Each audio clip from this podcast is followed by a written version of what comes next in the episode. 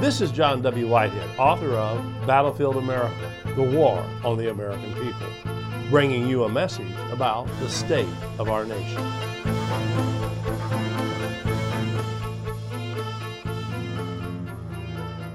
The votes are in, the elections may be over, but no matter who runs for office, no matter who controls the White House, Senate, or House of Representatives, now or in the future, we the people have already lost.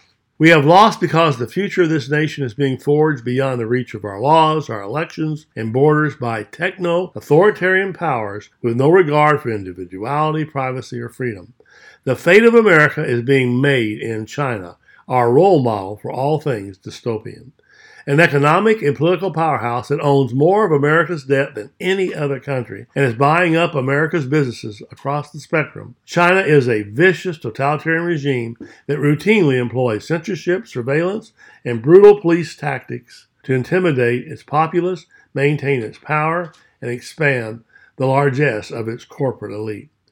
Where China goes, the United States eventually follows. This way lies outright tyranny.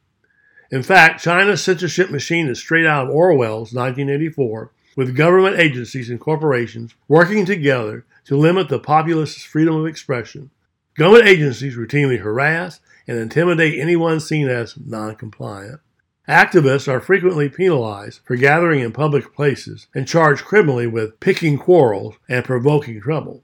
China has also gone to great lengths to muzzle journalists reporting on corruption or human rights abuses. Then there is the COVID 19 crisis, which brought China's Orwellian surveillance out of the shadows and gave China the perfect excuse for unleashing the full force of its expansive and sophisticated surveillance and data collection powers on its citizenry and the rest of the world.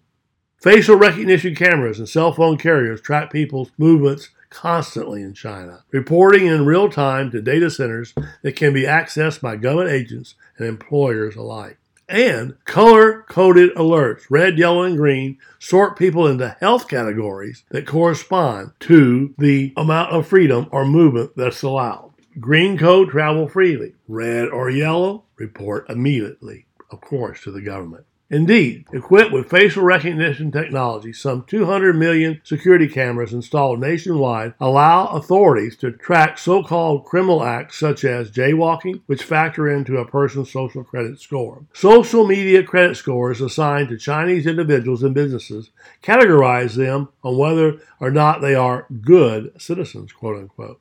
A citizen score determines one's place in society based on one's loyalty to the government. A real name system, which requires people to use government issued ID cards to buy mobile SIMs, obtain social media accounts, take a train, board a plane, or even buy groceries, coupled with social media credit scores, ensures that those blacklisted as unworthy are banned from accessing financial markets, buying real estate, or traveling by air or train.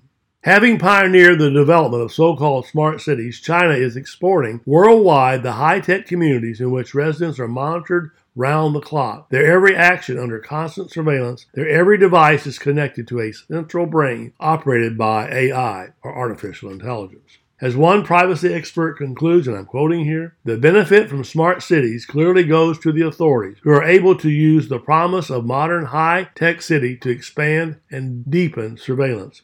It also goes to the big tech companies who profit first from building the smart city infrastructure, and secondly, by commodifying the entire smart city space.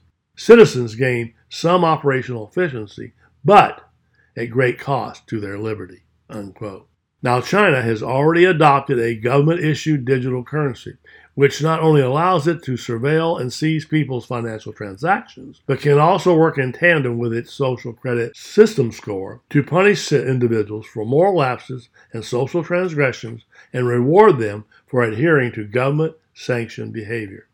In much the same way that government and Chinese products have infiltrated almost every market worldwide and altered consumer dynamics, China is now exporting its authoritarian tech to governments worldwide, ostensibly in an effort to spread its brand of totalitarianism worldwide, including America.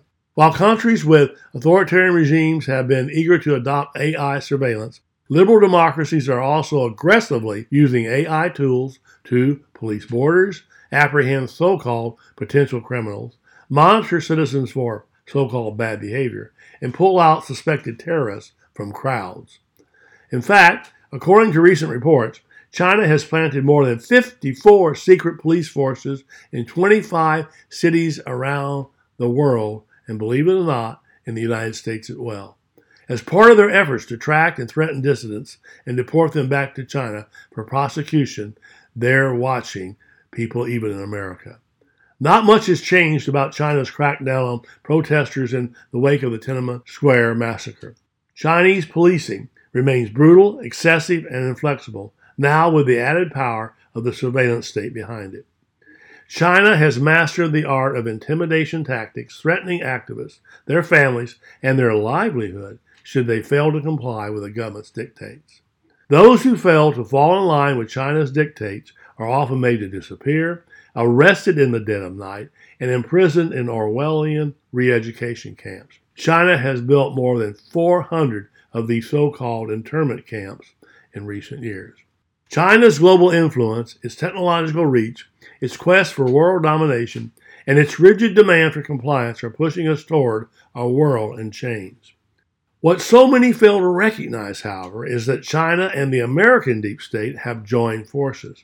As I make clear in my book Battlefield America and the War on the American People, and its fictional counterpart, the Eric Blair Diaries, this is fascism hiding behind a thin veneer of open government and populist elections. For all intents and purposes, we have become the embodiment of what Philip K. Dick feared when he wrote The Man in the High Castle, a vision of an alternative universe in which the Axis powers defeat the Allies in World War II, and fascism has not simply conquered America, he wrote, it has insinuated itself with disturbing ease into America's DNA. Yet while Dick's vision of a world in which totalitarianism has been normalized is chilling, our growing reality of a world in which the deep state is not merely entrenched, but has gone global, should be downright terrifying to you. Our national flag may not boast the red and white stripes with a swastika on a field of blue as depicted in The Man in the High Castle, but be warned, we are no less occupied. Time to make America free again. The Rutherford Institute is doing its part to push back against the police state and make the government play by the rules of the Constitution. But we can't fight these battles alone. To join the resistance, visit our website at www.rutherford.org and check out our library of thought provoking commentaries, legal resources, and so much more. Subscribe to our email alerts, and I will send you my weekly commentary, Rutherford press alerts, and a weekly rundown of pertinent headlines and news articles to keep you apprised of the growing threats to our freedoms. And finally, if you are able, please consider making a tax deductible donation to the Rutherford Institute by again visiting us online at www.rutherford.org or donate using PayPal. Your donation allows the Rutherford Institute to push back against the government's power grabs, corruption, and ongoing assaults on the Constitution. Together, we can make America free again.